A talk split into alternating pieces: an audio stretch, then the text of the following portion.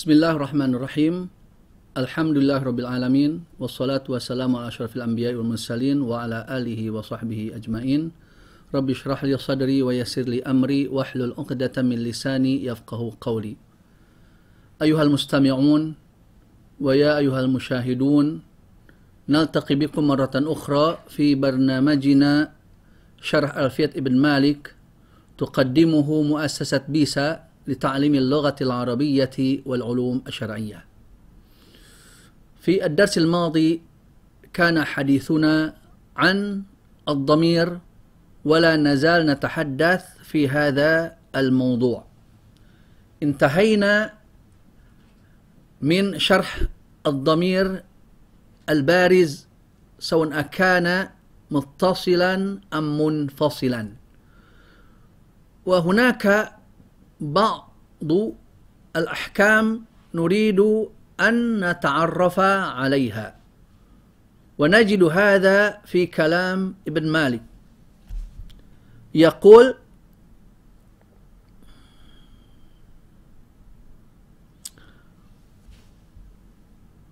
وفي اختيار لا يجيء المنفصل إذا تأتى أن يجيء المتصل.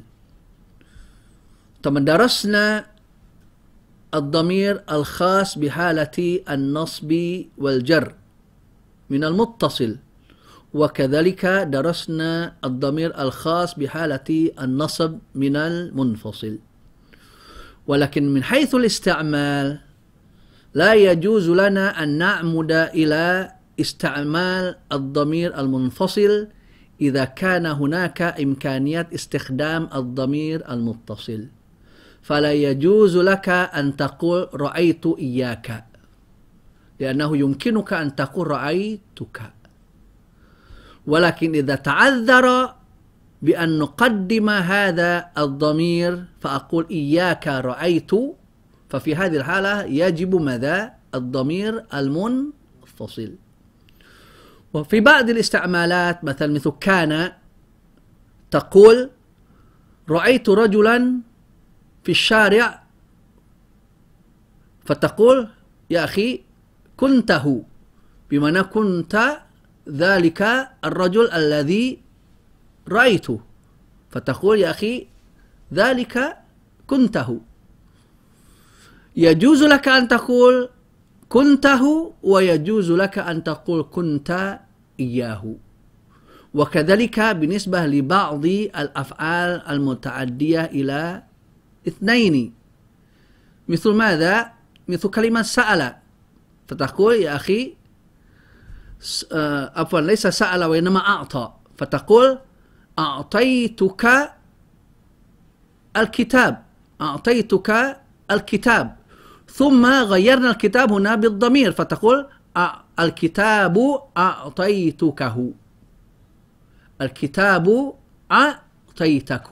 أعطيت أعطيتك هو فتقول الكتاب أعطيتكه. هذا هو المختار. ولكن يجوز لك أن تقول الكتاب أعطيتك إياه. هنا يجوز الأمران. ولكن الأحسن هنا ماذا؟ أن تقول الكتاب أعطيتك. وكذلك ذلك الرجل خلتكه. ومن خال يخال ظن يظن. فتقول ذلك الرجل خلتكه. فيجوز لك هنا أن تقول ذلك الرجل خلتكه وخلتك إياه. فهذا بالنسبة مدى لاستعمال بعض الاستعمالات التي يمكن أن نجدها في مدى الضمير. فلذلك يقول هنا ابن مالك وفي اختيار لا يجي لا يجيء المنفصل إذا تأتى أن يجيء المتصل. وصل أو يفصل هاء سألنيه. سألنيه. أشبهه في كنته الخلف انتمى. بمعنى يجوز أن تقول كنت هو أو كنت إياه. تقول الرجل كنته أو كنت إياه. إياه. نعم. كذلك خلتنيه واتصالا اختاروا طبعا الاختصال هنا هذا من اختيار ابن مالك. وأما غيره كما يقول ابن مالك هنا غيري اختار الانفصال. غيري اختار انفصال. بمعنى غيري أجاز أن نقول خلتنيه ولكن اختيارهم خلتني إياه. نعم. ثم بعد ذلك يقول ابن مالك قدم الأخص في اتصال وقدما ما شئت في انفصال. وفي اتحاد الرتبة إلزام فصلا بمعنى مثل قولنا مثلا أظنكه أظنكه فلا يجوز لك أن تقول أظنه ك لماذا؟ لأن الكاف هنا أكثر رتبة. المتكلم أكثر رتبة من الغائب. فلذلك لا يجوز لك أن تقول أظنك لا يجوز لك أن تقول أظنه ك وإنما أظنك هو. وأما طبعا في الانفصال قدم وأخير فليس هناك ماذا؟ مش مشكلة. نعم. وقبل أن أتحدث عن نون الوقاية التي تلحق الكلمات المتصلة بالضمير هناك شيء لم نتحدث عنه وهو الضمير النوع الثاني من الضمير وهو ماذا؟ الضمير المستتر. وهو الضمير الذي ليس له ماذا؟ صورة. ولكن وجوده مقد مقدر موجود. ولكنه مقدر. فنقول النوع الثاني هنا ماذا؟ الضمير المستتر. وهذا المستتر على نوع على نوعين. المستتر وجوبا والمستتر جوازا. ما إعراب وجوبا وجوازا؟ نقول إنه منصوب على النزع الخافض. فكأننا نقول مستتر في الوجوب ومستتر في الجاء في الجواز بمعنى في حكمه. نعم. فالمستتر وجوبا هنا ما لا يحل محله اسم ظاهر. ما لا يحل محله اسم ظاهر. مثل ماذا؟ مثل ما نجده في الفعل المضارع أنا وأنت ونحن. فتقول أنا أذهب. أين أين الفاعل في أذهب؟ ضمير. تقول أذهب الفاعل في أذهب هنا ضمير مستتر. مستتر ماذا؟ وجوبا ولا جوازا هنا؟ وجوبا. وسبب في ذلك لأننا لا يمكننا أن نبدل هذا الضمير المستتر بأي شيء باسم ظاهر. وكذلك أنت تذهب. وكذلك نحن نذهب.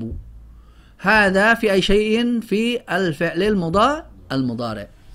أما بالنسبة للنوع الآخر وهو نجدها نجد هذا الضمير المستتر وجوبا كذلك في شيء في فعل الأمر للواحد المسند للواحد. بمعنى للمخا للمخاطب الواحد.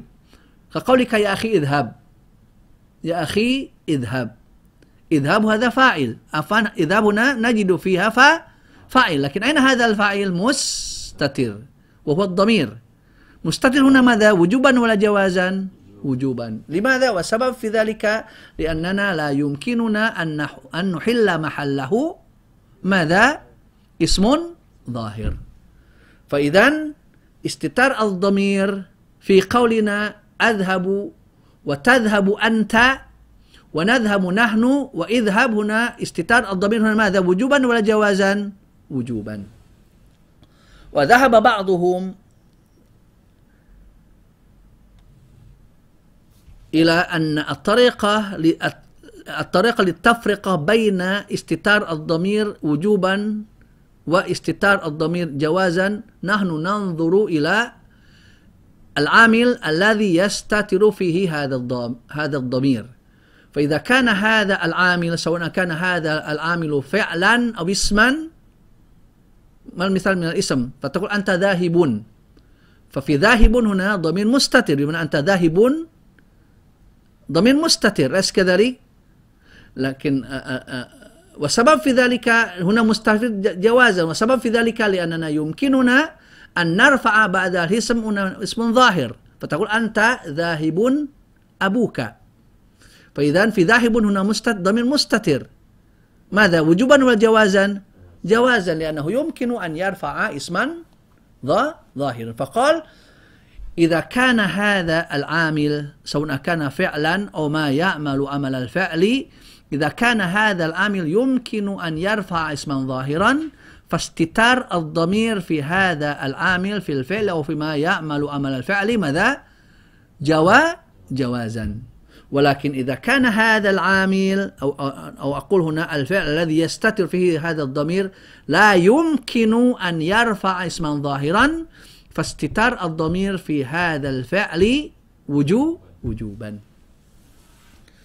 ذكرنا ماذا؟ استتار الضمير وجوبا في أربعة أمور. وهناك أشياء أخرى تأخذونها هو أصل تأخذونها في غير هذا الموضوع ولكن أذكر بعضها. مثل ماذا؟ مثل الضمير المستتر في اسم الفعل المضارع. وكذلك الضمير المستتر في اسم الفعل الماضي. عفوا ليس الماضي وإنما في اسم الفعل اسم فعل الأمر. مثل قولنا ماذا؟ صه ففي قولنا صه هنا هذا اسم فعل أمر. أين الفاعل؟ مستتر وجوب وجوبا. وكذلك وكذلك في اسم الفعل المضارع. مثل ولا تقل لهما أف. فأف هنا نقول اسم فعل مضارع وفاعله ضمير مستتر فيه وجوبا تقديره أنا وهكذا. أما بالنسبة لاستتار الضمير جوازا نجد ذلك في الفعل المضارع والفعل الماضي. متى؟ إذا كان مسندا للغائب أو الغائبة. فتقول هو يذهب. وتقول فاطمة تذهب. فلذلك أنا أختبركم هنا إذا قلت لك ذهب محمد. في ذهب محمد هنا الضمير المستتر وجوبا ولا جوازا؟ ذهب محمد. وجوبا ولا جوازا؟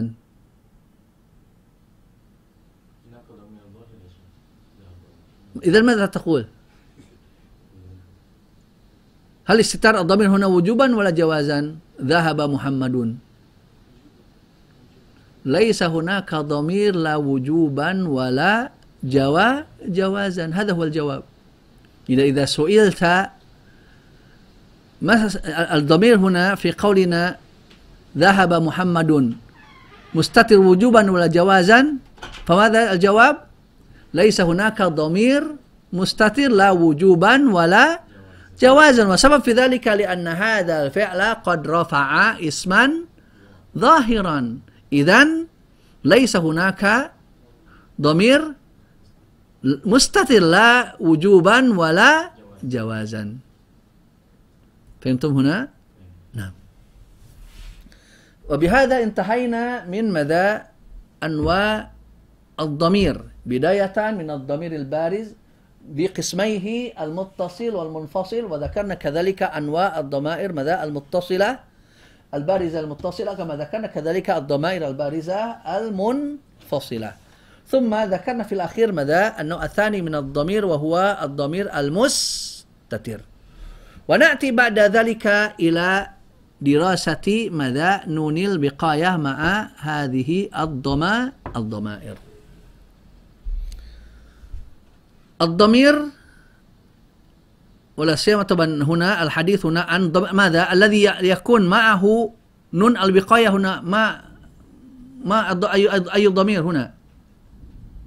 ياء المتكل متكلم. هذه الياء إذا اتصلت به الفعل مباشرة فلا بد من النون. إذا اتصل بالفعل مباشرة لا بد من النون.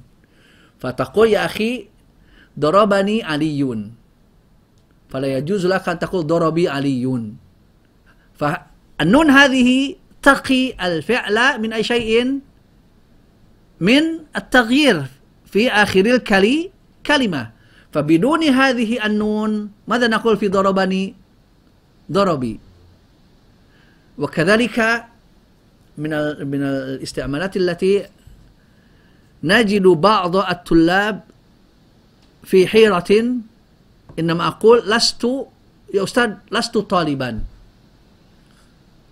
لست طالبا. أنا الآن أريد أن أجعل التاء هنا الخبر. ماذا تقول؟ ليسني طا ليسني طالب أليس كذلك؟ هذا ليس غريبا. ليس لازما أن نقول لست ذلك الرجل إنما ليسني ذلك الرجل رجل والرجل ليسني ذلك الرجل رجل لأن أصبح هنا الآن الياء هنا خبر ليس وهو في محل نصب إذا الذي بعده هنا هذا هو اسم ليس فيكون ماذا مرفوعا فيقول مثلا على سبيل المثال مرة أخرى أنت كنت في السوق ورأيت شبها من بعيد جدا فتظن فتظن أن ذلك الرجل أنا. تقول أن ذلك الرجل أنا. فلما التقيت بي فتقول يا أستاذ كأنني رأيتك في السوق. تقول يا أستاذ كأنني رأيت رأيتك في السوق في ساعة كذا وكذا. فقلت يا أخي أنا كنت في البيت في ذلك الوقت. فليسني ذلك الرجل الذي رأيته في السوق. فتقول فليسني ذلك الرجل الذي رأيت رأيته في في السوق. فهمتم هنا؟ نعم. فالنون هنا مع الفعل وجوبا إلا طبعا الخلاف بعد ذلك مع اسم التفضيل أو آه، يقول نعم. ويهمنا هنا هذه الياء للمتكلم هنا مع بعض الحروف. ونأتي بداية مع إن وأخواتها. فما إن وأخواتها هنا إذا إذا كان إن وأن وكأن. إن وأن وكأن. يجوز دخول هذه النون ويجوز الاستغناء عن هذه النون على السواء. فليس هناك فرق بين قولنا إني وإنني. وليس أحدهما أقوى من الآخر في الاستعمال. فأنت تقول إني ذاهب وتقول كذلك ماذا؟ إنني ذاهب. فتقول يسرني يسرني أني حاضر. يسرني أني حاضر ويسرني أنني حاضر. فليس هناك فرق من حيث الاستعمال. وكذلك مع كأن كأن فتقول كأنني وكأن كأني وكأنني. فالأمران مستويان من حيث الاستعمال. لا يكون أحدهما أقوى من الآخر. هذا ما ماذا؟ ما إن وما أن وما كأن كأن. ونأتي بعد ذلك مع ليت الأكثر مع ليت إثبات هذه النون. ويجوز لك الاستغناء عن هذه النون. ولكن الإثبات لغة القرآن. فلذلك الله سبحانه وتعالى يقول ماذا؟ يا ليتني كنت ترابا. ويجوز لك أن تقول يا ليتي كنت ترابا. طبعا في غير القرآن. ولكن هذا على القلة في الاستعمال. الأكثر هنا ماذا؟ إثبات هذه النون مع لي ليت. والعكس الصحيح مع لعل. الأكثر مع لعل هنا ماذا؟ الاستغناء عن هذه النون. وهذه لغة القرآن. ماذا يقول الله سبحانه وتعالى؟ لعلي أبلغ الأسباب.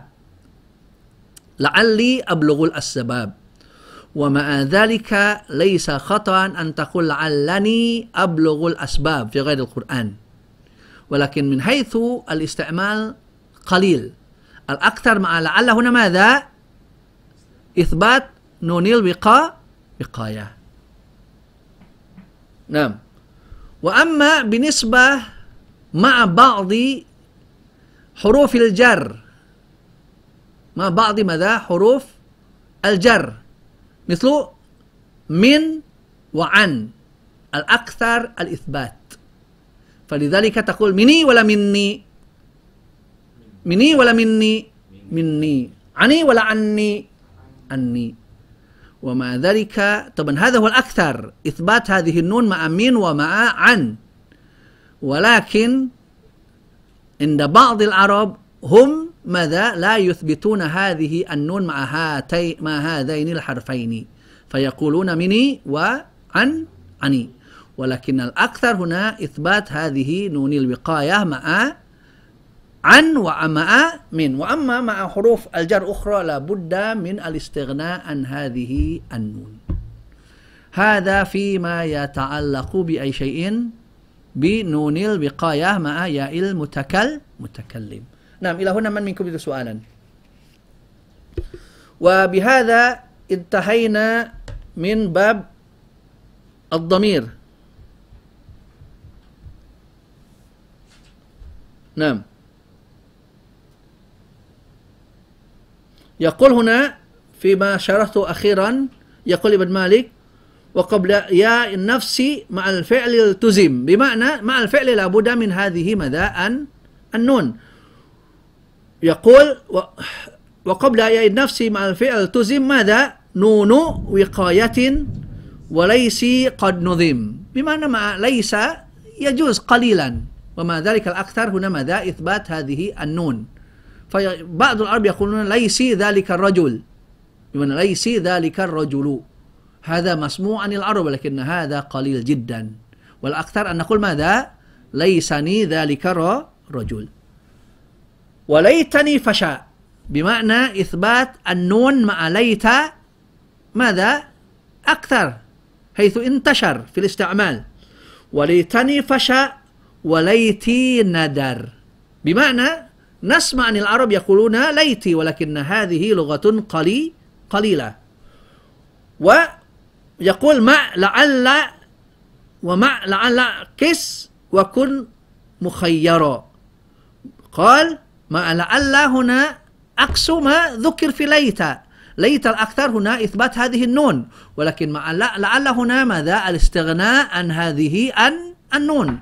فمن حيث الاستعمال قولهم لعلي أكثر من قولهم لعلني. ومع ذلك أنت بالخيار في الاستعمال. يجوز لك أن تقول لعلي ويجوز لك أن تقول لعلني. ولكن على لغة الأكثر هنا نقول ماذا؟ لعل لعلي. نعم.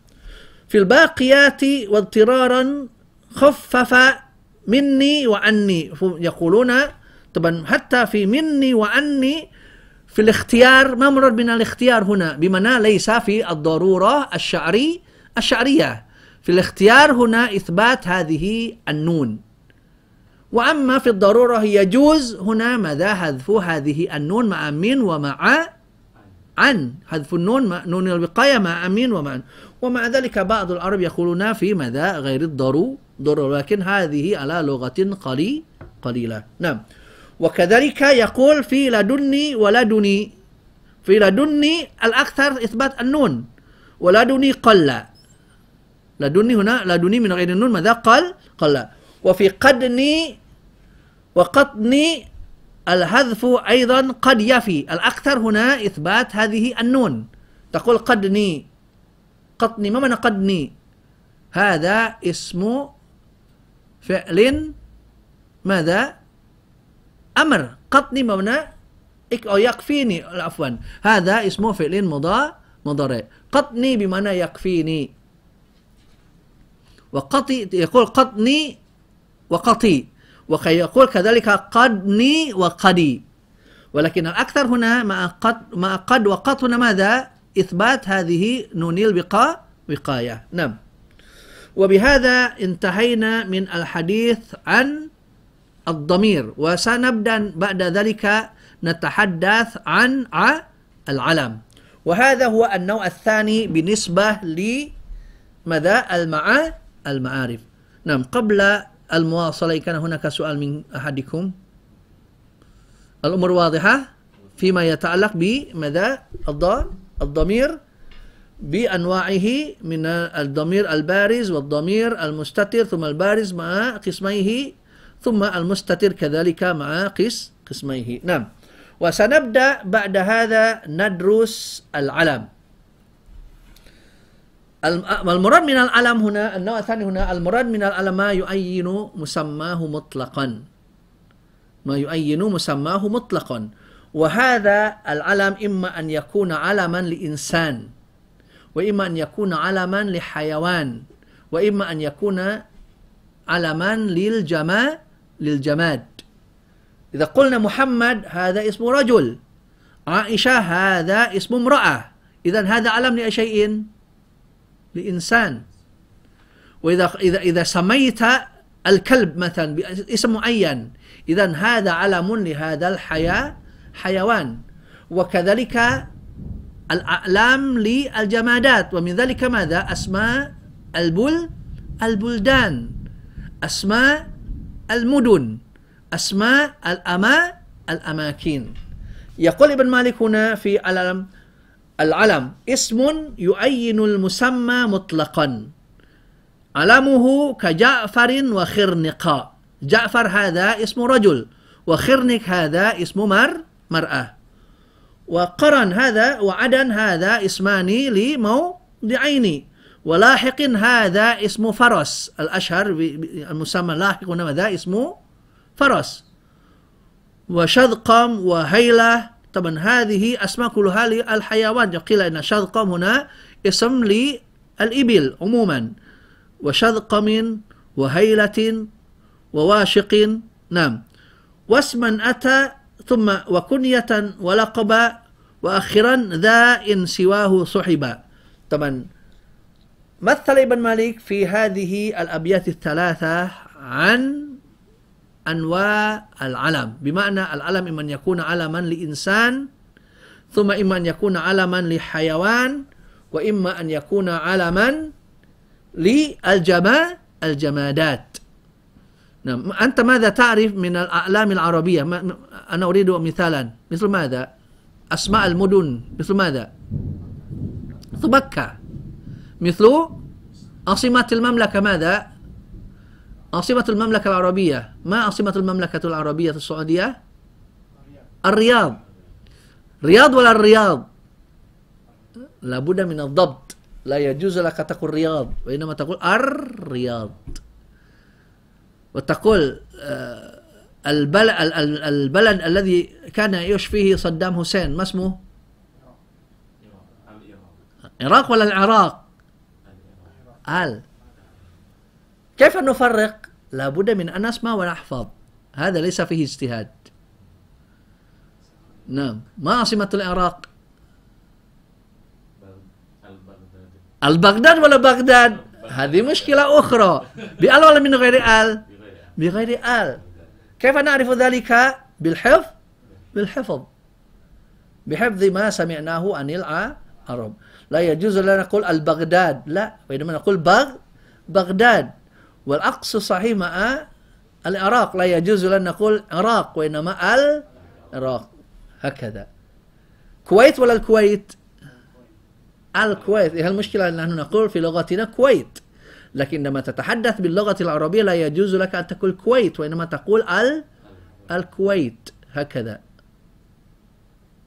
عمان والعمان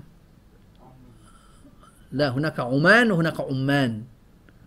عمان هذا اسمه بلد.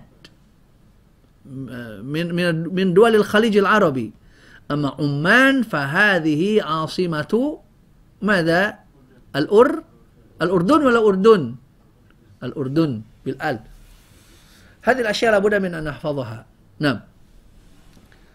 طبعا العلم هنا على أقسام. بمعنى هناك تقسيمات للعلم نبدأ بداية من التقسيم الأول. هذا التقسيم يقول إن العلم ينقسم إلى ثلاثة أن أنواع. ماذا؟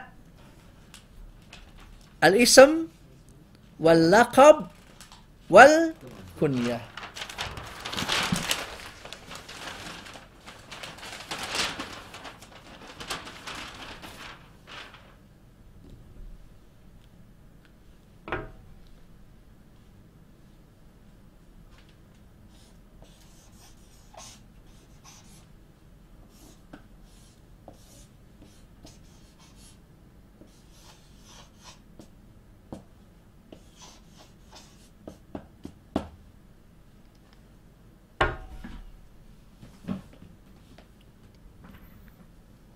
فبالنسبة لي الاسم هو ما وضع في البداية عندما سماك أبوك بداية فهذا اسمك.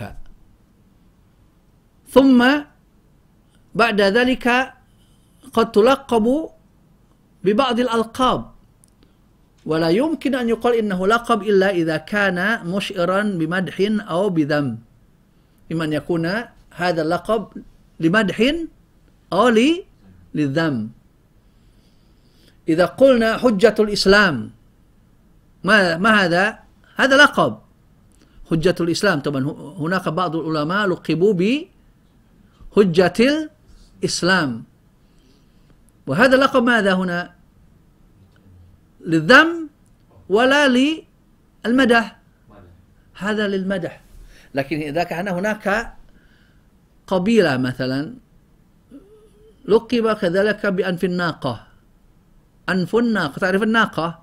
يقول أنف الناقة هذا مشعر بمدح ولا بالذم؟ بالذم. فلذلك أحيانا نحن طبعا نمزح في غير العربية. فهناك مثلا شخص يسمى ببنجول. هذا ماذا؟ ذم ولا مدح؟ ذم. طبعا الأولاد هؤلاء أكثرهم ماذا؟ يلقبون زملائه بأي شيء بما يشعر ب ذم أليس كذلك؟ نعم فالأول هنا اسم والثاني هنا ماذا لا لقب والثالث هنا كنية ما المراد من كنية هنا مبتدئ بأب أو أم مبتدئ بأب وأم مثلا أنا اسمي بوديان أليس كذلك؟ ثم عندي كنية أنا أبو نزار لأن أكبر أولادي نزار فلذلك كنيتي أبو أبو نزار. طبعا لا أدري إن كان هناك من من الطلاب من لقبوني بلقب لا أعرف. الكنية هنا مبتدئ بأب وأم. أما في قولنا الآن مثل أسماء بعض العلماء أحيانا لا كثير من العلماء لا نعرف أسماءهم وإنما نعرف ألقابهم. البخاري هنا هذا ماذا؟ اسم ولا كنية؟ البخاري هنا اسم ولا كنية؟ البخاري. لا اسم ولا وإنما هنا ماذا؟ لقب. ابن تيمية. ابن هنا ليس داخلا في كنية. الكنية فقط مبتدئ بأب وأم. أما ما, ما دخل على فيه ابن فهذا داخل في اللقب. ابن زيدون ابن أثيمين ابن ماذا؟ ابن مالك ابن هشام. فهذا داخل في ماذا؟ في الله اللقب. لما ابتدأ بابن هنا أكثر ما يكون لله اللقب. وقد يكون هو قد قد يكون اسما وهو كذلك كنية. مثل ماذا؟ أبي بكر. طبعا أبو بكر بالنسبة للخليفة الأول هذا كنية له. ما اسمه؟ عبد عبد الله. ولكن كثير من الناس لا يعرفون اسمه. فعرف أبو بكر بأي شيء بكنيته الآن الخليفة الثاني عرف بأي شيء بالكنية ولا باللقب بالاسم عمر هذا مشهور باسمه واسمه غلب على لقبه وغلب على كنيته ما لقبه الفا الفاروق وما كنيته أبو حفص وما ذلك اسمه غلب على كنيته وعلى لقبه. وكذلك عثمان. عثمان بن عفان. أنا لا أدري لا, أذكر ما كنيته لكن ما لقبه؟ ذو ذو النورين. ومع ذلك عرف عثمان هنا بلقبه ولا باسمه؟ باسمه. وكذلك علي. علي هذا أبو ال... أبو الحسن. هذا لقبه. عفوا كنيته ولقبه ماذا؟ كثير لقبه حتى لا أذكر ولكنه عرف باسمه. فأنتم الآن تفرقون بين ماذا؟ الاسم وبين اللقب وبين الكن الكنية. فلذلك يقول ابن مالك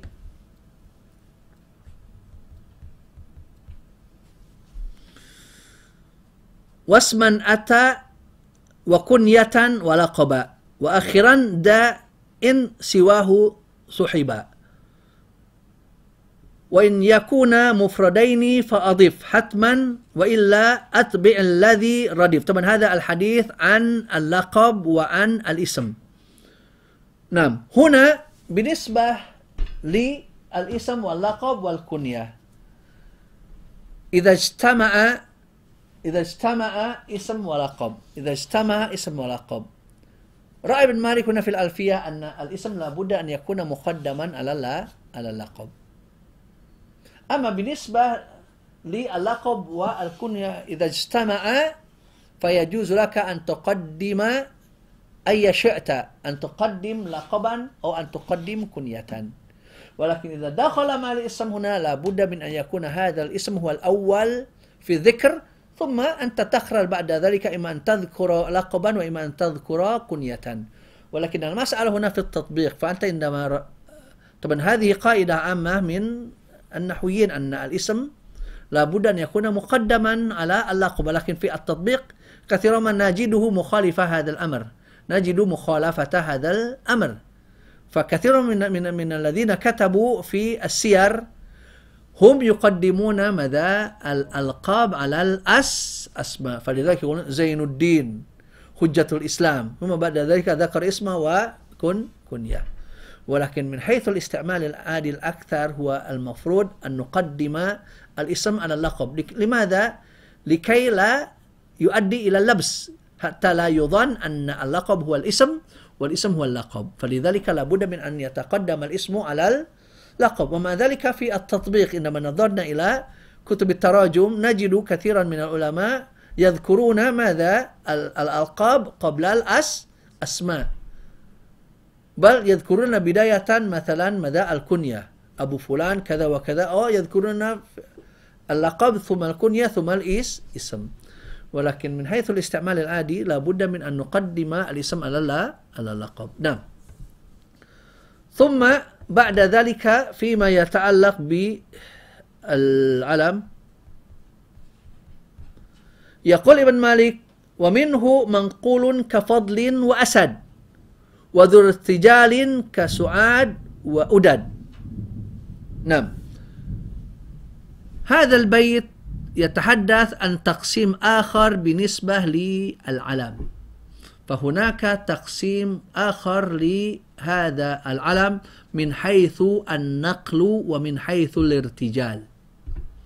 فالعلم ينقسم إلى تقسيم آخر إلى قسمين علم منقول وعلم مرتجل. ما المراد من العلم المنقول؟ المراد من العلم المنقول بمعنى أن هذا العلم قبل العلمية مستعمل في اللغة. بمعنى لفظه مستعمل في اللغة في اللغة. فقد يكون منقولا من المصدر. مثل ماذا؟ فضل مثلا. هناك شخص اسمه فضل. وهناك شخص اسمه زيد مثلا. وهناك شخص اسمه أما أمانة مثلا. فهذا علم من منقول. منقول من شيء؟ من مص من المصدر. وقد يكون منقولا من اسم الفاعل. مثل ماذا؟ صالح. صالح هنا هذا علم منقول من اسم الفاعل. وقد يكون منقولا من اسم المفعول مثل محمد مثل محمد. محمود. وقد يكون منقولا من الفعل. يزيد. وأه؟ وأحمد. هذا هو العلم المنقول بمعنى أن هذا العلم قبل العلمية مستعمل في في اللغة. وهناك نوع آخر من العلام وهو مرتجل. ما المراد من العلم المرتجل؟ بمعنى أن هذا العلم لا يستعمل قبل العالمية في اللغة. مجرد ماذا؟ وضع هذه الكلمة وجعلناها علما وليس لها معنى في في اللغة. ومن ذلك مثل كلمة سعاد سعاد هذه كلمة لا معنى لها في اللغة وما ذلك أصبح اسم مر مرأة وكذلك كلمة أداد أداد هنا ليس لها معنى في اللغة في اللغة ولكنها أصبحت على علما لرجل مثلا نقول هذا أداد إذا سمي ماذا به الرجل وهذا علم مرتجل فأنتم تفهمون الآن بالنسبة للمنقول بمعنى أن هذا العلم قبل العلمية ماذا؟ مستعمل في في اللغة. أما المرتجل فهو علم ليس له ماذا؟ سابق الاستعمال في اللغة قبل العلمي العالمية فلذلك يقال إنه ماذا؟ علم مرتجل. تفرقون بينهما؟ إذا قلت لك إذا قلت لك في غير اللغة العربية ولكن من هذا الحكم. إذا قلت لك جنوان هذا منقول ولا مرتجل في لغتنا؟ منقول. نعم من جنا أوان كذلك شخص فيكون بمعنى شخص. لكن إذا إذا قلنا مثلا سمبنو هل له معنى؟ دودون دودو ديدين هذا هذه كلها ماذا؟ أعلام مرتجى مرتجلة ما معنى الارتجال قد نسمع في بعض الأحيان هذا الرجل بليغ حيث إنه ارتجل في خطبته ما معنى أن ما معنى قولنا إنه ارتجل في خطبة بمعنى أنه خطب أمام الناس من غير أن يكون له سابق إعدان لهذه الخطبة فقد يكون هذا الارتجال حاصل لك كذلك قد يكون هذا الارتجال حاصل لك كذلك. كيف يكون؟ أنت تأتي المسجد لصلاة الجمعة وأنت كنت في الصف الأول. وطبعا الجماعة ينتظرون مجيء الخطيب. ولكن بسبب من الأسباب يعتذر الخطيب أن يأتي في ذلك الوقت. طبعا لمانع يمنعه من الحضور في المسجد. فطبعا ال ال الذي يعمل في المسجد يبحث عن من يقوم مقامه. فإذا فإذا بالرجل ماذا رآك؟ نظر إليك. فطلب منك أن تخطب وأنت كنت في أثناء حضورك لمسألة أنت تعد نفسك للخطبة؟ لا. ولكن أنت تقوم بعد ذلك أمام الناس وتخطب فأنت بهذه الطريقة قد ارتجل في خطبتك أمام الناس. فهذا هو معنى ارتجل يرتجل. نعم. ثم نريد أن ننتهي كذلك من باب العلم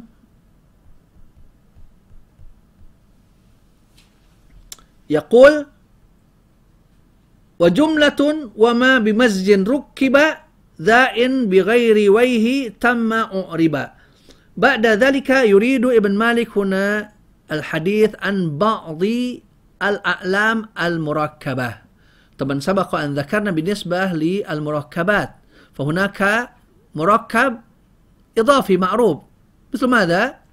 عبد الله وهناك مركب تركيبا مزجيا. مثل ماذا؟ مثل معدي كريم.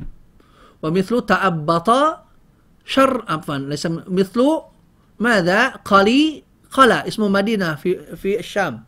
قلي قلع ومثل ماذا؟ حضراء موت. هذا كذلك علم مركب تركيبا مزجيا. وهناك كذلك نوع آخر من المركب وهو المركب ماذا؟ الإسناد.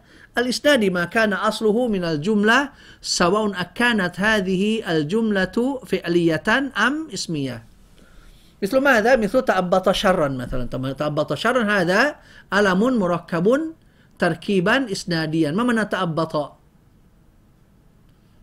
تأبط معنى تعبط هنا أخفى شيئا في إبطه أين إبطك؟ أين إبطك؟ هذا هو الإبط لما أقول تعبط شرا فكأنك مثلا إن فأنك لا تشجو أن تواجه عدوك فأنت تخاف. ولكن إذا غفل هذا العدو فأنت تخرج شيئا شرا أين؟ من إبطك فهذا معنى تعبط شر شرا بمعنى أخفى الشر أين؟ في ال... في الأرض. وما ذلك أصبح علما يقال تعبط شرا. وكذلك إذا سمى ولدك انطلق زيد فهذا علم مركب تركيبا إسناديا من أي شيء من الجملة الفعلية. وقد يكون هذا العلم المركب ماذا من الجملة الإسمية. ولكن طبعا لا نجد إلى الآن مثالا من كلام العرب علما مركبا تركيبا إسناديا من الجملة الإسمية. وما ذلك بعض نجد بعض العلماء يأتون ببعض الأمثلة. مثلا إذا سميت ولديك المنطلق زيد المنطلق زيد فهذا علم مركب تركيبا إسناديا من الجملة الاسمي الاسمية. يعني إذا سميت ولدك زيد ذاهب فهذا كذلك ماذا؟ علم مركب تركيبا إسناديا من الجملة الاسمي الاسمية. وأما قولنا يعني ما ابتدأ بمحمد وبأحمد أكثر ما يكون هذا العلم بهذه الطريقة علم مركب تركيبا مزجيا مثل محمد ياسين محمد إدريس محمد إسحاق أحمد أمين أحمد طاهر. فنقول هذا علم مركب تركيبا مزجيا. فهذه هي مدى الأنواع الثلاثة بالنسبة للمرك المركب. ما هي التركيب؟ الإضافي الإضافي. التركيب المز المزجي. والتركيب الإسناد الإسنادي. نعم.